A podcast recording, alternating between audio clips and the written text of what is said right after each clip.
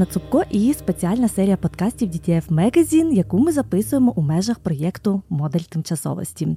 Спеціальну серію подкастів ми присвячуємо українським культурним явищам та феноменам.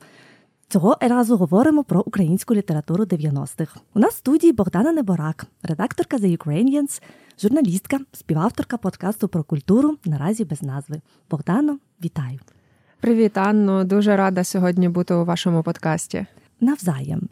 Отже, література 90-х. Хотілося б, звичайно, все якось дуже спростити і, власне, починати якось говорити про літературу, яка почалася рівно 24 серпня 91-го року і закінчилася десь 31 грудня 2000 року. Утім, мені здається, що в літературі так неможливо, і нам, мабуть, треба починати говорити трохи раніше про літературу 90-х. Чи має це сенс? Однозначно, тому що коли ми говоримо про літературу незалежності, то розуміємо, що вона не може виникнути в одномить. Це не щось таке, що сходить з конвеєра, і ми отримуємо його яскравим, красивим і таким універсальним.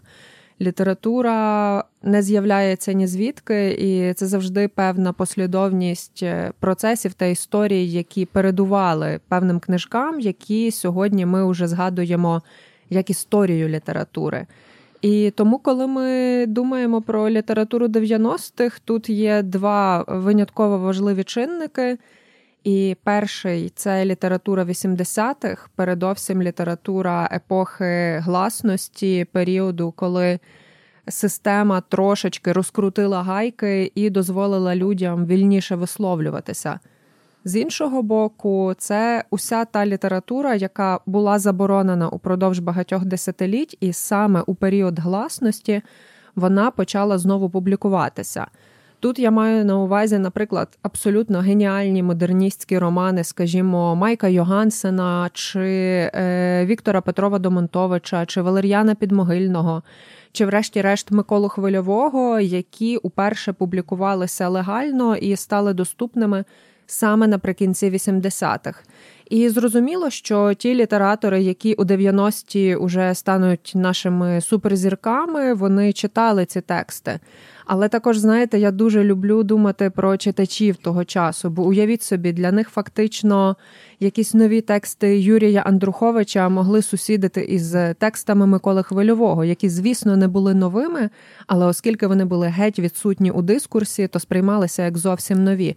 І це творило унікальний часопростір. Також хочеться думати все ж одно, що після здобуття України незалежності почалася принципово нова епоха в українській літературі, що все розквітло буйним цвітом і повалили художники, поети, які раніше або не мали можливості писати, або я не знаю, не хотілося їм за часів СРСР писати. Чи правда це? Е, це не зовсім так, тому що дуже багато митців не могли публікувати те, що вони хотіли, бо все одно була цензура.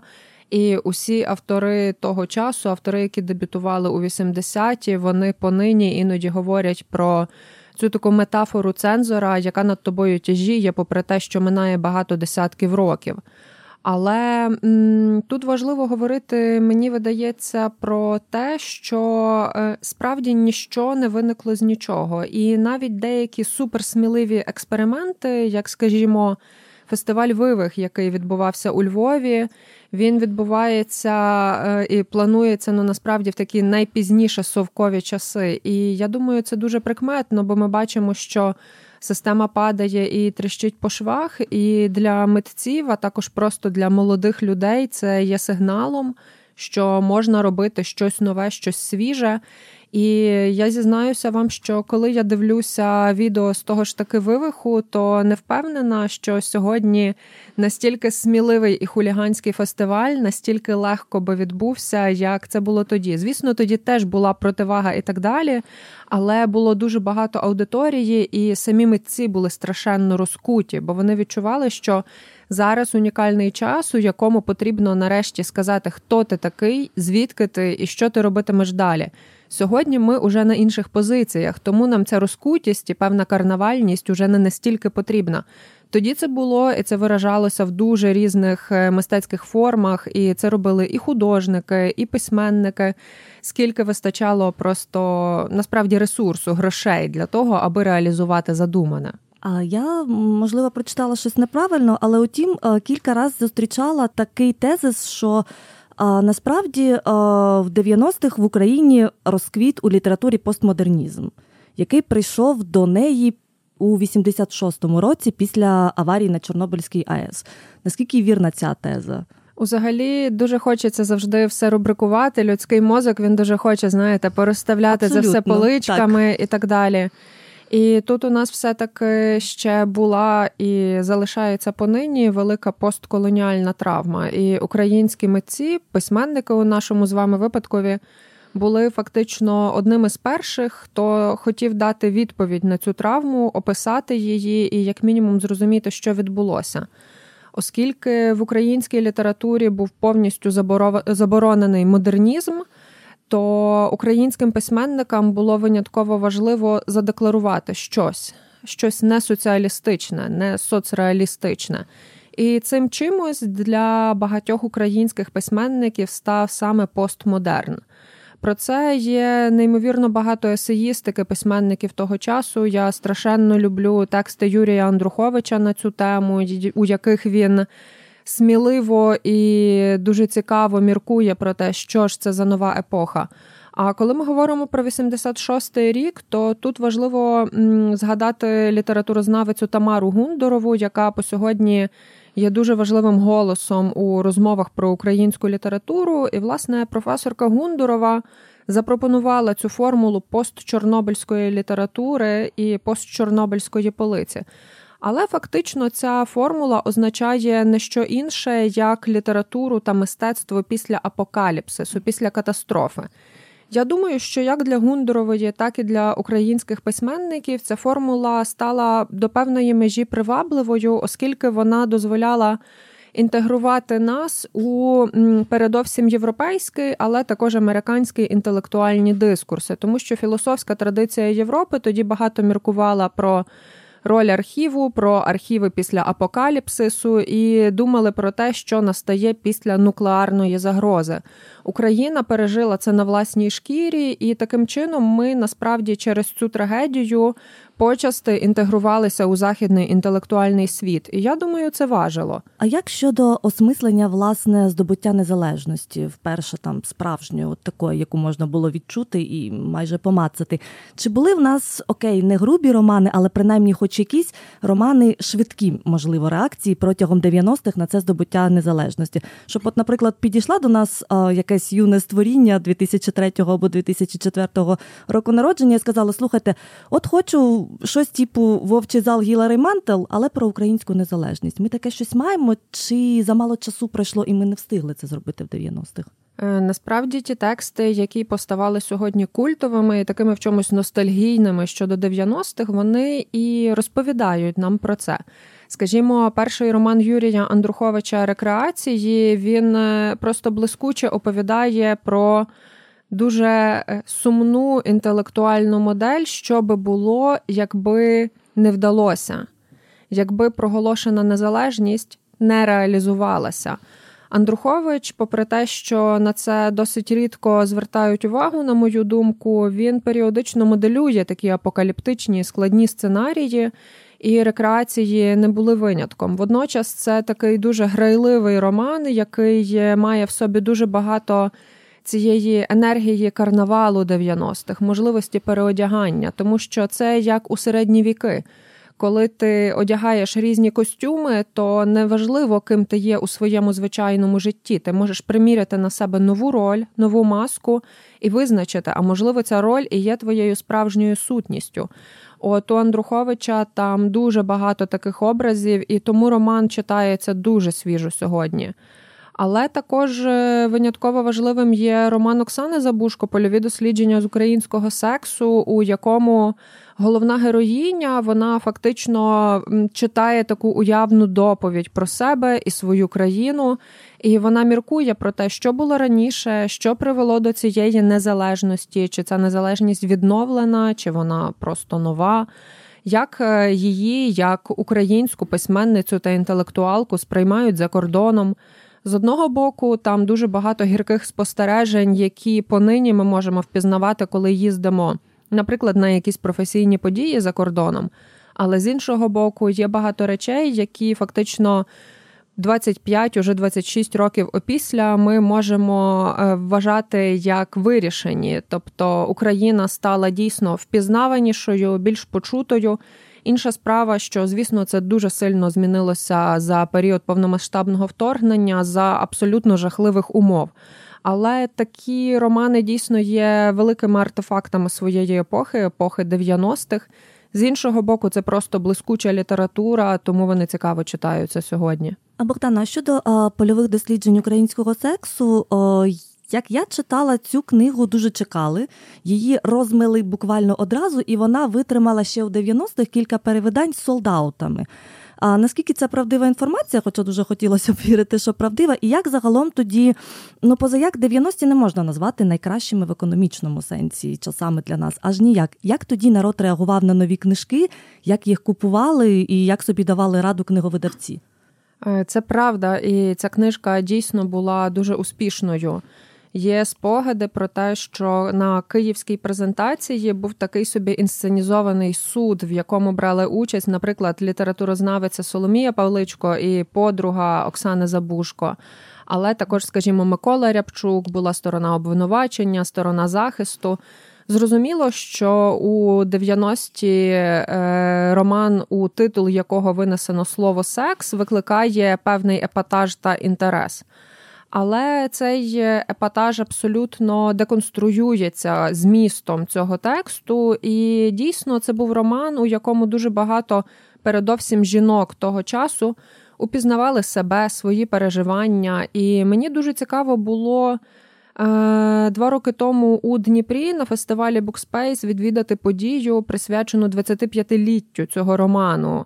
Її модерувала українська журналістка Мирослава Барчук і розповідала про те, як їй її мама привозила цей роман, перше видання до Канади, і як вона його читала. Дуже багато є таких історій, тому що Забушко дуже важить ця позиція жінки і голос жінки, і це також було щось неймовірно свіже тоді. І тут важливо сказати, що це не лише заслуга Забушко. Узагалі, автори і авторки 90-х це така когорта людей, які неймовірно розширили пул наших можливостей. І дуже часто вони були ультра яскравими особистостями, залишаються ними понині, але тоді вони були настільки яскравими, що, наприклад, сьогодні я розумію, що мій майданчик можливостей та вибору він дуже широкий, тому що у 90-ті Оксана Забушко потурбувалася про це.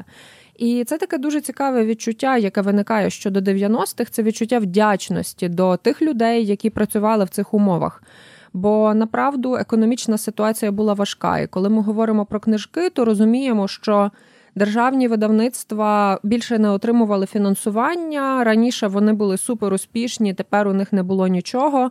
З'являються перші комерційні видавництва, яким теж дуже сутужно з'являються такі події, як, наприклад, форум видавців у Львові, і про форум згадують як про подію, куди ті, хто міг, приїздили з торбами для того, щоб купити книжки, бо розуміли, що це була чи не єдина їхня можливість за рік придбати те, що вони бажають з новинок. Попри те, що новинок було небагато, бо із книгарнями було дуже гірко. От зараз ми з вами говоримо на Подолі, і ми можемо тішитися, скільки книгарень відкрилось на Подолі. Але це щось зовсім непритаманне тій епосі, епосі 90-х, де, на жаль, доступ до книжки був непростий. І це було зумовлено не тільки кризою та інфляцією, а і тим, що фізично дуже бракувало місцин, де можна було цю книжку отримати. А Богдана, ви вже трохи зачепили цю тему. Ви, власне, назвали рекреації Андруховича, які вийшли у 92-му, польові дослідження з українського сексу пані Оксани Забушко, 96-й. А про що загалом тоді говорили українські автори? Хто був головним героєм літературним у 90-х? Є дуже цікаве дослідження професора Колумбійського університету Марка Андрейчика, який викладає декілька курсів з української літератури там яке називається Інтелектуал як герой української прози 90-х. І там він обстоює думку, що українські письменники справді переважно пишуть про інтелектуалів. Він також пише про прозу Юрія Іздрика і, скажімо, Володимира Діброви або Костянтина Москальця. Усі це е, усі ці автори це важливі голоси того часу. Але коли ми звернемося і до інших, то зрозуміємо, що це має абсолютний ґрунт під ногами. Е, Микола Рябчук, про якого я сьогодні згадувала, і який був дуже важливою постаттю для українських вісімдесятників. Він говорив про 90-ті в такий спосіб, що тоді, коли українські читачі дуже часто потребували просвітників, фактично тих, хто буде розказувати їм таку абетку або Вікіпедію. Вони отримали авторів інтелектуалів, і тут був такий, знаєте, певний діапазон прогалина між читацтвом і між авторами. З іншого боку, я дуже часто е, просто з захватом е, згадую, як, наприклад, е, я намагаюся підібрати зараз якісь приклади. Е, людей покоління 90-х, які навчалися в університетах, і для кого ця література мала значення. І, наприклад, я згадую фантастичні відгуки Євгена Глібовицького на романи Юрія Андруховича і те, як багато вони важили для їхнього середовища. Або відгуки Оксани Форостини на ті ж таки тексти. Тобто, попри те, що був цей певний розрив між письменниками і читачами, він полягав не в тому, що письменники писали невчасну літературу. Література була хороша, вчасна і тримала нас на високому рівні, співмірному із, скажімо, європейським. Просто українські читачі дуже часто не мали інструментарію для прочитання цієї літератури. Все одно було міцне і хороше читацтво навколо всіх авторів, яких ми називаємо. Але розуміємо, що якщо, наприклад, ти виріс і ходив до школи у 60-ті, 70-ті чи навіть 80-ті, то тобі рекомендували читати драми такого Корнійчука, і мені цікаво, як багато з наших слухачів сьогодні знають, хто це, або розкажуть, хто така Ванда Василевська. Це не плюс і не мінус, це про зміну літературних героїв і канону. І в 90-ті канон, який був абсолютно непритаманний Україні, просто відпав, відмер. А українські письменники читали справжній канон українських авторів у самвидаві, у андеграунді. І у них був цей фундамент. В українських читачів його дуже часто не було, і їм потрібно було його добирати. Врешті, навіть те, що ми бачимо сьогодні, після 24 лютого минулого року. Це насправді таке постійне заповнення таких цеглинок і навіть камінців у фундаменті своєму, коли ти розумієш, хочеться ще цього, цього і цього. І 90-ті вони також були і про це. А як щодо жанрової літератури? Позаяк, можливо, всі 90-ті я і не пам'ятаю, проте пам'ятаю кінець 90-х, книжкові розкладки на базарах любовні романи і детективи. На жаль, переважно російські різної якості, але менше з тим. І це було дуже популярно. Слава Богу, що тоді ще на кінець 90-х зайшов вже Малкович на ринок, і народ паралельно купував снігову королеву от активно. Але от любовні романи, детективи. А що в нас було з цим? Е, я згадувала сьогодні Соломію Павличко, і є дуже класна історія про неї і конкурс, який був дуже важливий для 90-х. Це конкурс видавництва Смолоскип. Наприклад, там е, перемагає Сергій Жадан, ще зовсім юний, з книжкою, повна назва якої звучить як цитатник вірші для коханок і коханців. Там дуже багато таких дуже інакших текстів, ніж е, Сергій Вікторович пише сьогодні. Але серед переможців, наприклад, також Тарас Прохасько зі своєю прозою, Мар'яна Савка та інші автори і авторки, які сьогодні відомі зовсім іншими, часто своїми текстами. Е, одним із переможців був також Андрій Кокотюха, якого ми сьогодні знаємо як е, одного з найвідоміших і найуспішніших авторів жанрової прози в Україні. Е, Кокотюха переміг із романом, який називався Шлюбні ігрища жаб. І тоді у журі була Соломія Павличко. Павличко написала есей, який легко можна знайти про дебют Андрія Кокотюхи, де є приблизно така цитата. Що в Україні мусить бути своя масова література, своя популярна література. Якщо в Україні не буде своєї популярної літератури, вона буде приходити з інших країн і культур. І це фактично те, що ви описуєте, це засилля російських е, романів. Ми можемо. Або захоплюватися ними, або крутити носом, але тут взагалі нічого не залежить від нашої оцінки. Е, мусить бути культура абсолютно усіх жанрів для того, аби культура національна була повнокровною, і аби людина в межах певної країни могла закрити різного типу культурні потреби. Оце таке жахливе вульгарне словосполучення. Культурні потреби. Правда, ми, наче про такі цікаві речі говоримо, а тут культурні потреби. Але так. І раніше ми говорили з вами про тексти, які є однозначно інтелектуальними романами. Я не люблю ділити культуру на високу і низьку полицю, але це тексти, які представляють нас за кордоном, які перекладені на десятки мов. Це імена, які говорять за нас по всьому світові. І це нормально, але так само має бути просто звичайна популярна проза яка може читатися дуже швидко, яка може закривати абсолютно будь-яку потребу. Бо це просто про знаєте, це як про музику. Музика також мусить бути різною.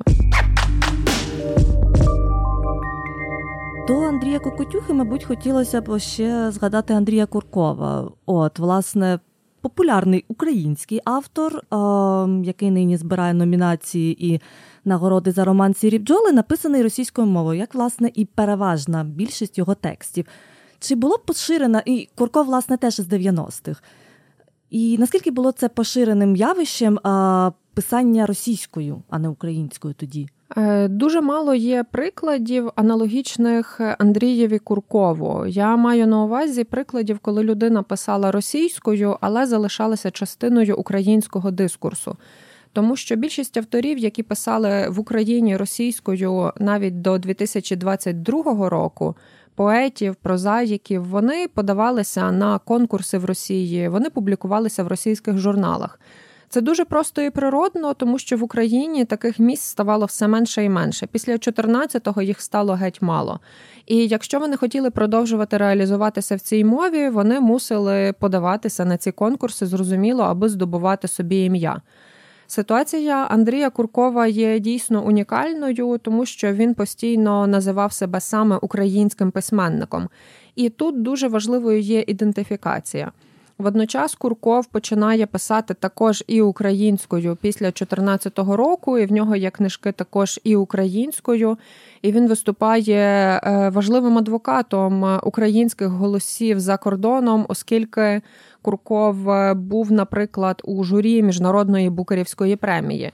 Цього року він потрапив до короткого списку, до довгого списку міжнародної букарівської премії з романом, у назву якого винесено слово Львів. Він називається Львівська гастроль Джиммі Гендрікса. І тому це насправді дуже цікавий і дуже важливий приклад, тому що я переконана, що присутність голосу українського на таких майданчиках, як міжнародний букер, вона несе виняткове значення для нас. Так, але Курков це теж приклад тих авторів, які дебютують тоді, у 90-ті, і насправді його один з перших романів Пікнік на льоду є найперекладуванішим сучасним романом української прози за кордоном. Десь 36 мов, якщо я не помиляюся. Так. так. А, Богдано, ви згадали про літературну премію Смолоскип. Вона була радше направлена на молоді таланти, скажімо так. Але ж існувала всі 90-ті Шевченківська премія. От, якщо прочитати список тогочасних лауреатів, то там кидається в око дуже дві речі. Багато премій вони вручені за роботи, які були писані ще задовго, навіть до 90-х. Але, власне, ну це, мабуть, зрозуміло, коли Василеві Стусу або Василеві Симоненко посмертно вручають премію, це е, якесь нормальне явище, як на мене. А ще там дуже багато поезії. От дуже багато поезії. Це про щось свідчить. Невже в нас було аж так багато поетів у 90-х? Просто, як на мене, літературна премія вона має відображати певною мірою, що відбувається у літературі країни. Це такий певний зріз. Чи е, правильне це твердження щодо Шевченківської премії у 90-х? Е, Шевченківська премія це премія національна, і більше того, це такий собі все одно радянський спадок. Е, це знаєте, як ці всі титули для артистів, оце там народний, заслужений, якісь медалі. Ну це ж теж усе придумано у совку. І Шевченківська премія шукала способу ревіталізації і актуалізації. А ще як е, єдина насправді національна відзнака на той час, яка зберігала певну нормальну, адекватну, більш-менш фінансову винагороду, знову ж таки, як на той час. Е, вона е, очевидно відчувала у особі свого журі своєї капітули обов'язок відновлювати історичну справедливість. Наприклад, ця премія вручається також і поетові Ігореві Каленцеві у 90-ті. Це український тонкий модерніст, але також дисидент, який провів 9 років у глибокій Росії за те, що він хотів писати поезію українською мовою і відмовився свідчити на суді проти своєї дружини. І коли він е, виходить по цю премію у неймовірно гарному вишуканому костюмі з метеликом, то він зачитує свій старий текст. Текст написаний після арештів дружини і друзів. І там є приблизно такі слова. Про те, що цьогорічна премія насправді дісталася Стасєві, Шабатурі, Сверстюкові і Стусові, Чубаєві і перелічує інших. Він перелічує своїх друзів, яких він вважає справжніми митцями, які є не соцреалістами. І я переконана, що премія відчувала, що вони просто мусять це зробити, бо дуже багато очевидців тих подій вони живі, і треба знайти спосіб відновити справедливість, навіть коли це насправді неможливо. От звести рахунки після того, як, наприклад, ти 9 років був в таборах, і ти знаєш, що твого друга Василя Стуса убили росіяни в тюрмі. Ну, це не питання економіки, це питання гідності, і тоді треба було вирішувати це питання гідності. А інше питання про поезію ваше страшенно цікаве, тому що, е, як е, говорить, е, наприклад, Мирослав Лаюк, поезія це те, що можна написати у в'язничній камері, як це робив Василь Стус, коли сидів у СІЗО біля Софії Київської. Або можна видряпати на тюремній стіні, як це роблять багато українців навіть сьогодні, коли потрапляють до російських катівень. Роман він вимагає певної інституційності і захисту за твоєю спиною. Дуже часто роман вимагає хоча б якоїсь безпеки, а отже, держави і державності. Дуже часто українці, які готові були не бути соцреалістами, вони не мали цього простору за собою. Водночас вірші простіше передавати було за кордон, простіше було перекладати, простіше було поширювати самовидавними книжечками з романом це все не настільки легко. І тому поезія вона зберігається, і справжня поезія також продовжує звучати попри найгірші катаклізми, які спіткали українську літературу в ХХ столітті. І так само 80-ті – це неймовірний період для української поезії. Наприклад, є такі поети, як Василь Герасим'юк та Ігор Римарук, які наприкінці 80-х, на початку 90-х Е, є просто суперзірками від української поезії, вони дуже важливі.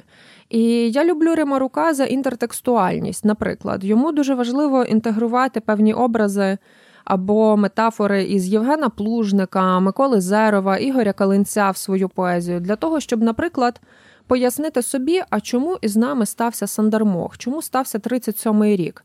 І я уявляю собі цього молодого Ігоря Римарука, який відкриває для себе ці деталі історії своєї країни і розуміє, е, яке з нею сталося жахіття. От е, сьогодні ми з вами говоримо в день, коли м, рік тому рівно фактично вже майже звільнили Ірпінь. Тобто ми наближаємося до річниці новин із Бучі. І ми всі пам'ятаємо цей емоційний ряд, коли ти думаєш, як це взагалі може трапитися як це може ставатися з нами? Всі ці абсурдні питання, на які ніхто не дасть відповідей. І дуже багато українських митців того часу відкривали для себе дуже багато історичних фактів того часу. І оскільки справжній письменник, як будь-який справжній митець, це людина дуже чутлива, вони дуже тонко це переживали. І їм важливо було знайти художню, поетичну мову для того, щоби з одного боку спробувати собі, коли не пояснити, то окреслити це поле, на якому ти працюєш у своїй українській мові.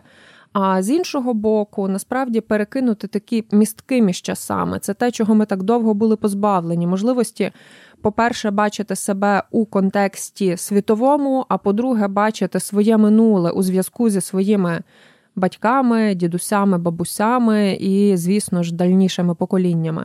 От цим займалася тоді українська література. Богдано, а ще хотілося б поговорити про а, періодичну літературу. Власне, окей, газета Літературна Україна існувала тоді, і, мабуть, якщо я не помиляюся, навіть і ще досі існує. А що було ще з того, що а, пережило радянський союз і вийшло, мабуть, на якийсь новий рівень? Е, багато було видань, які залишилися із Союзу, і деякі з них існують досі. Але я би воліла тут е, інвестувати свій час, аби звернути увагу у журнал Четвер, який видавав Юрко Іздрик. І всі, хто нас слухає, просто загуглять і подивіться обкладинки. Е, це був альманах, у якому дебютували більшість найвідоміших сьогодні авторів і авторок нашої літературної сцени, але також де виходили найцікавіші експерименти, скажімо. Е, Володимира Єшкілєва, Тараса Прохаська, Юрія Андруховича. Врешті-решт там працювала, але також публікувалася Софія Андрухович. Там дебютувала Ірена Карпа і дуже дуже багато інших митців. Це був такий журнал, навколо якого гуртувалися. Е, люди, які відчували, напевне, що таке сучасна українська література, і їм було важливо робити не соціалістичне мистецтво. Цей журнал проіснував доволі довго, і понині його дуже часто згадують як щось таке, що справило просто незабутній вплив. Бо це був теж знову ж таки такий.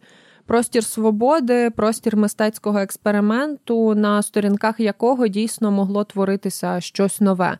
І тоді дуже бракувало подібних е, майданчиків тому що знову ж таки без грошів'я немає видань нових. Ми можемо тільки мріяти про якісь там рубрики культура. У виданнях розуміємо, що треба шукати якогось виходу, і ось Іздрик майже з нічого видобуває цей четвер і так довго продовжує його публікувати. Це справді е, щось неймовірне для історії української літератури. А Богдано, ми е, точніше, ви назвали рекреації Андруховича, пані Забушко знову ж таки з польовими дослідженнями українського сексу. Давайте продовжимо цей ряд. Я би вас попросила його продовжити і назвати ще ряд дуже важливих е, книжок українських 90-х. Е, я би точно назвала також Московіаду Юрія Андруховича. Це роман, який вийшов слідом за рекреаціями, і він розповідає про пригоди молодого поета у Москві напередодні розпаду імперії. Однозначно, у 90-ті дуже важливою є соціальна проза, і тоді є такий автор, як Олесь Ульяненко, в якого є, наприклад, його Сталінка та інші тексти. Є проза Володимира Діброви, трошки старшого. Так само є проза, яка не видавалася раніше. От ви запитували про романи. Є Валерій Шевчук, в якого далеко не всі тексти публікувалися, але вони стають доступними. Водночас, 90-ті це період, наприклад, повернення голосів, і дуже важливо, що звучать уже названі мною автори розстріляного відродження. Це Микола Хвильовий, який пояснює. Е, природу чекістів, це Майк Йогансен, без якого неможливо читати Юрія Андруховича перші романи. Це Ведо Монтович, який закохує у Київ і показує, що насправді у Києві і не пахне ніяким Булгаковим, хіба що ви шукаєте тут російський Київ. Це Валер'ян Підмогильний, який пропонує такі тонкі тексти, які неймовірно при читанні нагадують тобі. Скота Фіджеральда, бо писали ці автори водночас і, очевидно, цікавилися однією філософією і цікавили їх подібні проблеми. Е, це період такого прокреслювання зв'язків між цими епохами нерадянськими і намагання збудувати спогад про ту незалежну Україну, яка в нас уже була в ХХ столітті, і яку нам треба відродити. Е, це можливість читати нарешті без купюр дуже багато авторів, які були в каноні, але яких намагалися перетворити у комуністичних лідерів. Це зрозуміло ж тріада Шевченко, Олеся Українка та Іван Франко, які несподівано виявляються не борцями за радянський союз, а українськими авторами європейського рівня. І з цим всім також належить навчитися жити. Але тут я, наприклад, ще не згадала важливу авторку. Історичних романів і сучасних романів Марію Матіос, яка багато пише також про епоху цю початку ХХ століття, але передовсім про. Е, період української повстанської армії. Це Юрій Винничук, який пише з одного боку дуже сміливі еротичні романи, які всіх епатують. З іншого боку, це також історична проза, яка показує, скажімо, геть інакший Львів і спогад про геть інакший Львів. Думаю, про те, кого я забула. Ти коли починаєш ці довгі переліки робити, то одразу одразу розумієш, що все є забуття. 90-ті – це з одного боку період великого експерименту і карнавалу, з іншого боку, це цей постійний період повернення історичної пам'яті. І в згадуваного мною Ігоря Римарука є текст е, кінця 80-х, е, де він е, намагається написати, як поєднується пам'ять. Він починається рядками. На тій землі, де ще почуєш восени троїсті, і там є рядки про те, що Е, всі слова диктує нам осквернена могила. Е, Римарук намагається зрозуміти, як поетові, митцеві бути далі, коли ти розумієш, що у тебе є дуже багато поневаженої пам'яті, але ж ну, ти хочеш жити далі. Це те, що в природі людській. Водночас у природі людській спробувати осмислити те, що було з тобою. І тому 90-ті стають саме періодом цього осмислення і відновлення того, що надається відновити. Бо ви говорили про Івана Малковича і його видавництво Баба Галамага. І це нарешті можливість для українських дітей читати українську дитячу літературу українською. Зараз я промовляю ці слова і думаю, як же це абсурдно звучить. Я сиджу у Києві і розповідаю про те, що у незалежній Україні було викликом читати сучасні дитячі книжки українською мовою, і аби в них був здоровий патріотичний національний контекст, як це було в Івана Молковича. Але це дійсно було неймовірним подарунком і навіть подвигом, я не побоюся сказати, того покоління. І сьогодні я розумію, скількох людей це виховало і вплинуло на них. Скажімо, сьогодні можна говорити з людьми з дуже різних сфер, яким від 20 до 30 років, і розуміти, як багато з них, якщо у них е, гарна українська мова, скоріш за все читали у дитинстві Гаррі Поттера у перекладах Віктора Морозова і редагованого Іваном Малковичем. І це були такі неймовірні інвестиції в майбутнє у 90-ті, які ми по сьогодні отримуємо. Звісно, було багато гіркого і теж було багато втрат. Але мені хочеться фокусуватися на тому продуктивному, не тому, що я за позитивне мислення, а тому, що це те, що сьогодні дає нам відчуття фундаменту, яке вкрай потрібне під, під час війни. Богдане, ще таке питання. Власне, 90-ті, знову ж таки, повторюся, важка економічна ситуація, не надто райдужна загалом соціальна ситуація, але менш з тим українська література. Як на мене, українська література 90-х не дозволила собі скатитися у якийсь мрачняк, і вона все ж таки лишається досить вітальною. Як це нам вдається? Я думаю, насправді, що в нас е, дуже багато важких і похмурих тем, які виникають саме тоді, коли ти не можеш вирішити певні екзистенційні питання. Інша справа, що ми живемо у суспільстві, в якому дуже часто такі теми доволі таки не прийнято обговорювати або прийнято заплющувати на них очі. І про це писала я уже вкотре її згадаю, але Соломія Павличко в неї є текст, який називається Дискурс насильства в українській літературі, де вона дивиться і на класику, і на сучасність, але вона каже: от у нас є такі і такі класичні тексти, і ми, наприклад, бачимо в них яку-небудь національно визвольну боротьбу, але там, скажімо, є неймовірно жорстоке поводження з найближчими, з членами сім'ї. І чому ми заплющуємо у нашій критиці і в нашому літературознавстві на це очі?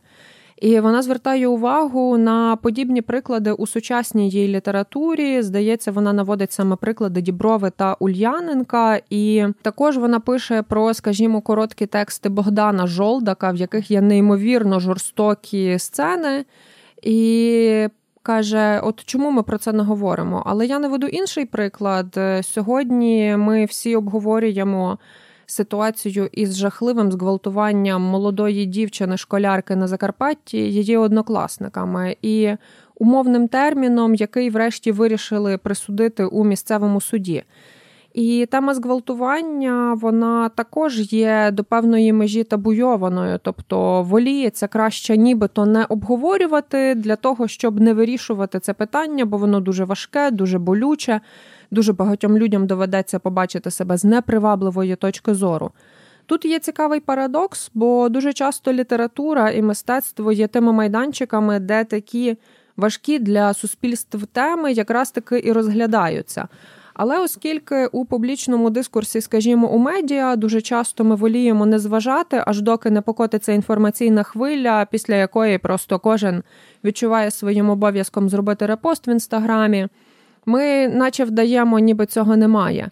Але якщо подивитися на статистики прокуратури чи на статистики українських судів, які є для кожного доступними, ми розуміємо, що ці теми насильства є неймовірно актуальними. І оскільки література в Україні ніколи по-справжньому не була відірвана від соціально-політичної ситуації, і письменники завжди займали активну соціально-політичну позицію, то вона також рефлектує і такі питання. Інша справа, що ми рідко на це зважаємо. Минулого року Нобелівську премію з літератури отримала французька Анні Ерно. В Україні її перекладала, зокрема, письменниця Євгенія Кононенко, яка також важлива для 90-х. І у неї є дуже сильна книжка, яка називається Без мужика, яка говорить про статус української жінки, про її відчуття в українському суспільстві і так далі. І насправді у нас безліч прикладів розборів дуже складних тем. Тому мені навпаки, знаєте, складно вибрати якийсь ультрапозитивний роман. Але якщо ми відійдемо від теми української літератури і подивимось на світову, то зрозуміємо, що кожна дійсно хороша книжка, вона насправді не те, щоб суперпозитивна. Бо е, про життя людини дуже складно говорити у дійсно яскравих тонах, коли ти дивишся на нього цілісно і розумієш, наскільки воно важке. Інша річ, що література дуже часто все-таки дає тобі надію на певне, якщо не розуміння, то можливо окреслення проблеми і віру в певну можливість майбутнього. Бо інакше ми би з вами читали цих авторів розстріляного відродження і жити не хотіли після цього. Але ми читаємо їх і відчуваємо, яка сильна і цікава література за нами стоїть. І ось це відчуття, воно переважає навіть смерть. Ось що вважає вражає.